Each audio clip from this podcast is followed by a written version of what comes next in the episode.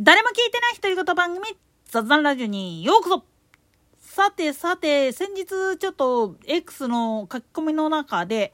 まあ多分釣りネタだろうとは思うんだけれどもまあ書き込んだ人自身に不幸がありまして家族にね。でそこにまあ弱みつけ込んだかのように宗教団体を名乗った連中が連中というか人が、まあ、親切心で聞いてあげた末に墓石買わねえかっていう話を振ってきたんだそうです。まあ大体創価学会の名前を出してきた時点でもうこれ釣りだなっつうのはわかるんですけどなんでやねんまず宗教団体の名前を出してきて何かを売りつけるっていう行動は詐欺です。なんでやねんというのも実は宗教団体にその組織に属している人たちっていうのはもう本部の方から物ごっつい言われてるんですよね。布教活動に対してまあ言ってみるとその不正をやってはいけないもっと具体的なことを言ってしまうとプレゼントするのは構わないけど数珠であったり教本であったりまあ他にもいろんなものがあるんだけれどもいわゆる信仰のために使うもの当然お守りであったりだとかお札だったりだとかそういうのもひっくるめてそういうのは寄進する贈呈するっていう形であるんだったらいいんだけれどもそれを渡した相手に金を要求するっていうことは絶対やるなっていうふうに言われてるんですよね。プラスアルファでまあ政教新聞とかのような情報発信に対しては一応まあ新聞ですから料金かかるよ1ヶ月間これだけですよとかっていうふうに明瞭会計にする必要性はあるんだけれども基本的にそういうまあ言ってみたら信徒さんでなかったったら手に入らないようなものとかに関して一般の人に売りつけるっていうことは絶対やるなっていうふうに言われてます。だからもしこれ言われた場合は SNS に上げる前に警察もしくはまあ各市区町村にある消費者センターの窓口行ってください。そこ行ったら必ずあの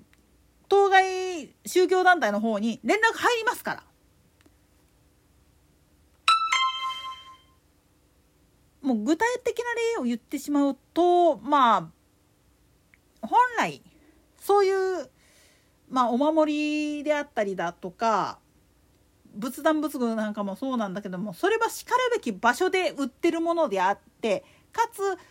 それらっていうのの購入っていうのは信徒さんであれば自分たちがまあ信頼しているメーカーさんとかの方に行くわけであって押し売りで購入するということはまずないんですよ。通販でまあワンチャン通販で買うにしたってそれは公式のホームページその販売店のねそこで購入するっていうのが通例です。だからまあ言ってみると親切心でそういう斡旋しようかみたいな話っていうのはまずやりません一般の相手に対しては。当然だけれどもこれは信仰の自由っていうのを守るという意味合いからも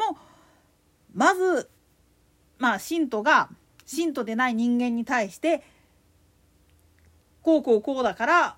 その不幸を払うために我々のところに入りなさいって強制するっていうことは絶対やってはいけないっていうふうに言われてるんですよ。指導の段階で。だからもしこれ、まあ、そういうふうな形で、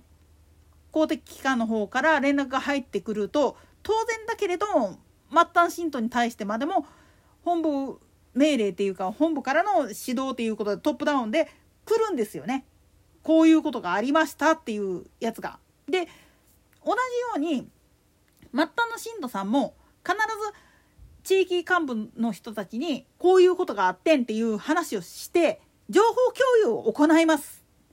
その上でまあ本部にあげるもう全国規模で上げる場合はもう最終的には総本部の方まで上がるようになってます。だから確実にまあ他の宗教団体創価学会もそうだけれども名前を使われがちなところっていうのは必ずこういうネットワークがあってそこを経由して必ず連絡が入ります。だからまず本物の信徒さんだったらやらないっていうことを覚えておいてください。もし毎日その宗教団体の名前を語ってきた時点でもう消費者センターに連絡を入れる場合によっては警察に連絡を入れるために IC レコーダー、まあ、スマホのボイスメモ機能を利用して音を取っといた上で警察にまあ言ってみたら一報を入れるっていうぐらいの気持ちでまあ聞くっていうことが大事になってくると思うんですよね。まあこういう新手の詐欺っていうのはこういう新手っていうかまあ今の時代に合わない昭和な詐欺のあり方っつうのはね結構ね選挙のたんびに来るんだよね。なんでやねんいや創価学会と公明党のつながりが分かってる人であればこういうことが起きるのは毎度のことやからね すぐもうちびたん砂ぎつめねみたいな感じの顔になってはいはいっていう風になるんですけど基本的なことを言ってしまうと宗教団体の名前を出すあるいは有名な寺院や社殿の名前を出してくる神社の名前とかを出してきてそこからもらってきた御朱印ですよとかお守りですよとかお札だよとかって言って押し売りに来るっていうことは当然だけれどもこれご法度なんですよねどこの宗派でも。なんでやねんだから基本的にはまあ言ってみたらわざわざ足を運んでくれた人に対して参拝の証明として授けましょうっていうわけなんですよね御朱印っていうのは。でいわゆるお守りなんかも実際にまあそこに社殿仏閣に